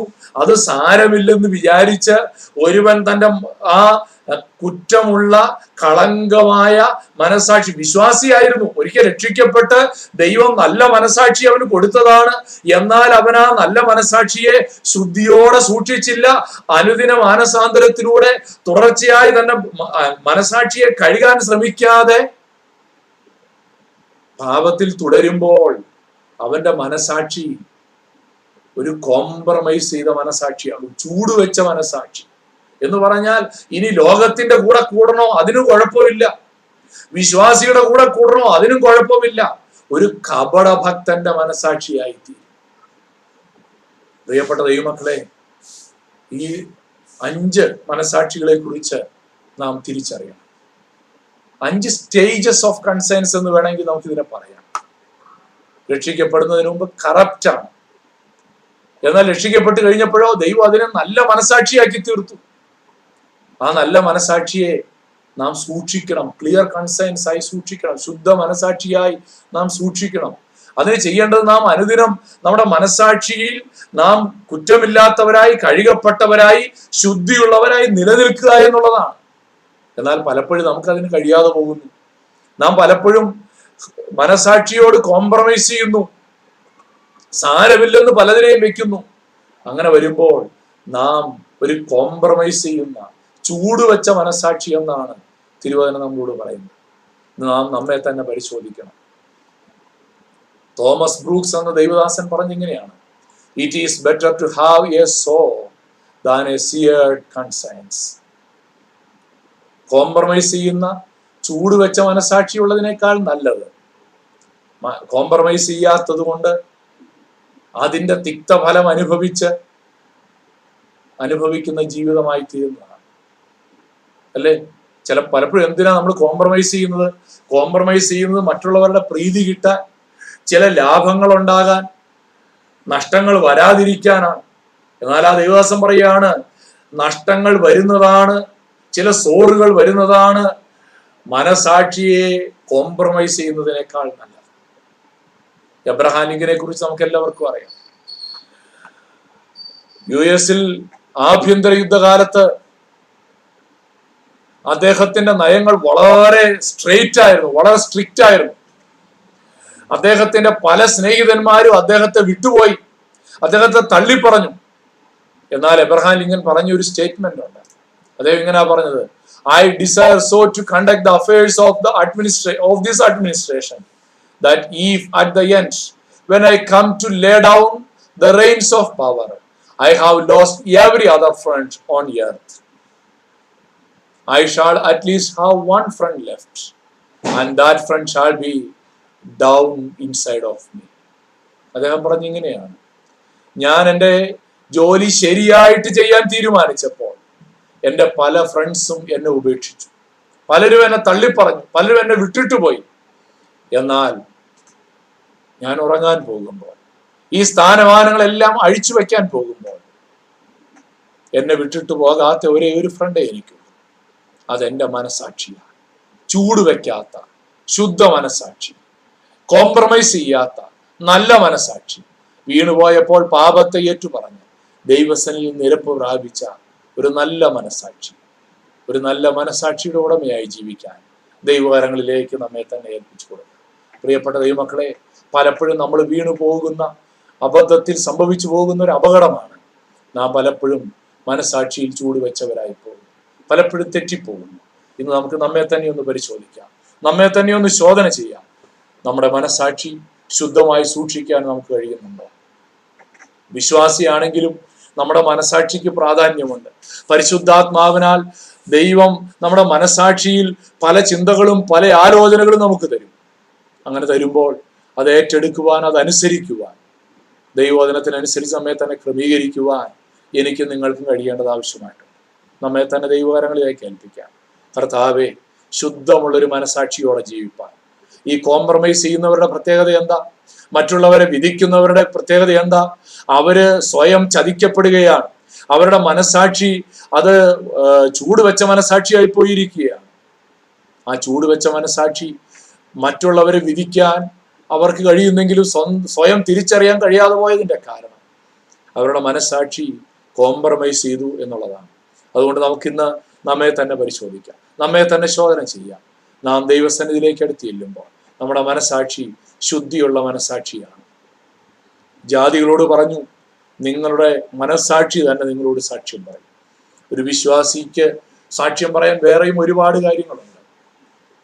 ഇന്ന് നമ്മെ തന്നെ പരിശോധിക്കാം, നമ്മെ തന്നെ ഏൽപ്പിച്ചു കൊടുക്കാം. കർത്താവെ, ഒരു ഭക്തനായി ജീവിക്കാൻ പൗലോസ് അപ്പോസ്തലൻ പ്രാഗൽഭ്യത്തോടെ പറഞ്ഞതുപോലെ നല്ല മനസാക്ഷിയോടെ ദൈവത്തിൻ്റെയും മനുഷ്യരുടെയും മുമ്പിൽ നിൽപ്പാൻ, ശുദ്ധ മനസാക്ഷിയോടെ ജീവിക്കാം. എന്നെ സഹായിക്കണമേ എന്ന് നമുക്ക് പ്രാർത്ഥിക്കാം. അതിനായി ദൈവകാരങ്ങളിലേക്ക് നമ്മെ തന്നെ ഏൽപ്പിച്ചു കൊടുക്കാം. ഹല്ലേലൂയ. പ്രിയപ്പെട്ട ദൈവമക്കളെ, ഞാൻ നിങ്ങൾ വിട്ടുവീഴ്ച ചെയ്യുന്നവരാകരുത്, കോംപ്രമൈസ് ചെയ്യുന്നവരാകരുത്. ദൈവവചനം നമ്മോട് പറയുന്ന ആ വലിയ സത്യങ്ങളോട് നമ്മൾ വിട്ടുവീഴ്ച ചെയ്യുന്നവരാകരുത്. ദൈവം നമുക്ക് തന്ന ആ ബോധ്യത്തിനനുസരിച്ച്, ദൈവം നമുക്ക് തന്ന ആ പ്രമാണത്തിനനുസരിച്ച് ആയുഷിൻ്റെ അവസാനം വരെയും വിട്ടുവീഴ്ചയില്ലാതെ ജീവിപ്പാൻ കർത്താവേ എന്നെ സഹായിക്കണമേ എന്ന് നമുക്ക് പ്രാർത്ഥിക്കാം. അതിനായിട്ട് ദൈവകരങ്ങളിലേക്ക് നമ്മെ തന്നെ ഏൽപ്പിച്ചു കൊടുക്കാം. കണ്ണുകളെ അടച്ച് ദൈവസന്നിധിയിലേക്ക് ഏൽപ്പിക്കാം. സ്വർഗീയ പിതാവേ, നല്ല കർത്താവേ, ഈ മനോഹരമായിരിക്കുന്ന നല്ല സമയത്തിനായി ഞങ്ങൾ അങ്ങേക്ക് സ്തോത്രം ചെയ്യുന്നു, ഞങ്ങൾ അങ്ങേക്ക് നന്ദി പറയുന്നു. കർത്താവേ, ഇന്ന് ദൈവവചനത്തിലൂടെ ഞങ്ങളെ കേൾപ്പിച്ച ഈ വലിയ ആത്മീക സത്യങ്ങൾക്കായി സ്തോത്രം ചെയ്യുന്നു. ഞങ്ങൾ പലപ്പോഴും മറ്റുള്ളവരെ വിധിക്കുന്നവരാണ്, മറ്റുള്ളവരെക്കാൾ ശ്രേഷ്ഠന്മാരാണെന്ന് ചിന്തിക്കുന്നവരാണ്. എന്നാൽ ഇന്ന് ഞങ്ങൾ അവിടുത്തെ സന്നിധിയിലേക്ക് എടുത്തു വരുമ്പോൾ ഞങ്ങൾ കുറ്റക്കാരായി, ഞങ്ങൾ പലപ്പോഴും തെറ്റിപ്പോയവരായി, ഞങ്ങൾ പലപ്പോഴും പരാജയപ്പെട്ടവരായി, സ്വന്തം മനസാക്ഷിയിൽ ചൂടുവെച്ചവരായി തീർന്നു എന്ന് ഞങ്ങൾ മനസ്സിലാക്കുന്നു. ഇന്ന് കർത്താവെ, ഞങ്ങളെ തന്നെ അവിടുത്തെ കരങ്ങളിൽ സമർപ്പിക്കുന്നു. കർത്താവെ, ഞങ്ങളെ സഹായിക്കണേ. കർത്താവെ, ഞങ്ങളുടെ മനസാക്ഷി ശുദ്ധിയോടെ, ശുദ്ധ മനസാക്ഷിയോടെ, കുറ്റമില്ലാത്ത മനസാക്ഷിയോടെ, നിർമ്മല മനസാക്ഷിയോടെ ആയുസിന്റെ അവസാനം വരെയും ജീവിപ്പാൻ ദൈവത്തിൻ്റെയും മനുഷ്യരുടെയും മുമ്പിൽ കർത്താവെ വീണു പോകുമ്പോൾ ഓരോ ദിവസവും കഴുകൽ പ്രാപിച്ച് ശുദ്ധമുള്ള മനസാക്ഷിയോടെ ജീവിപ്പാൻ ഞങ്ങളെ സഹായിക്കണം.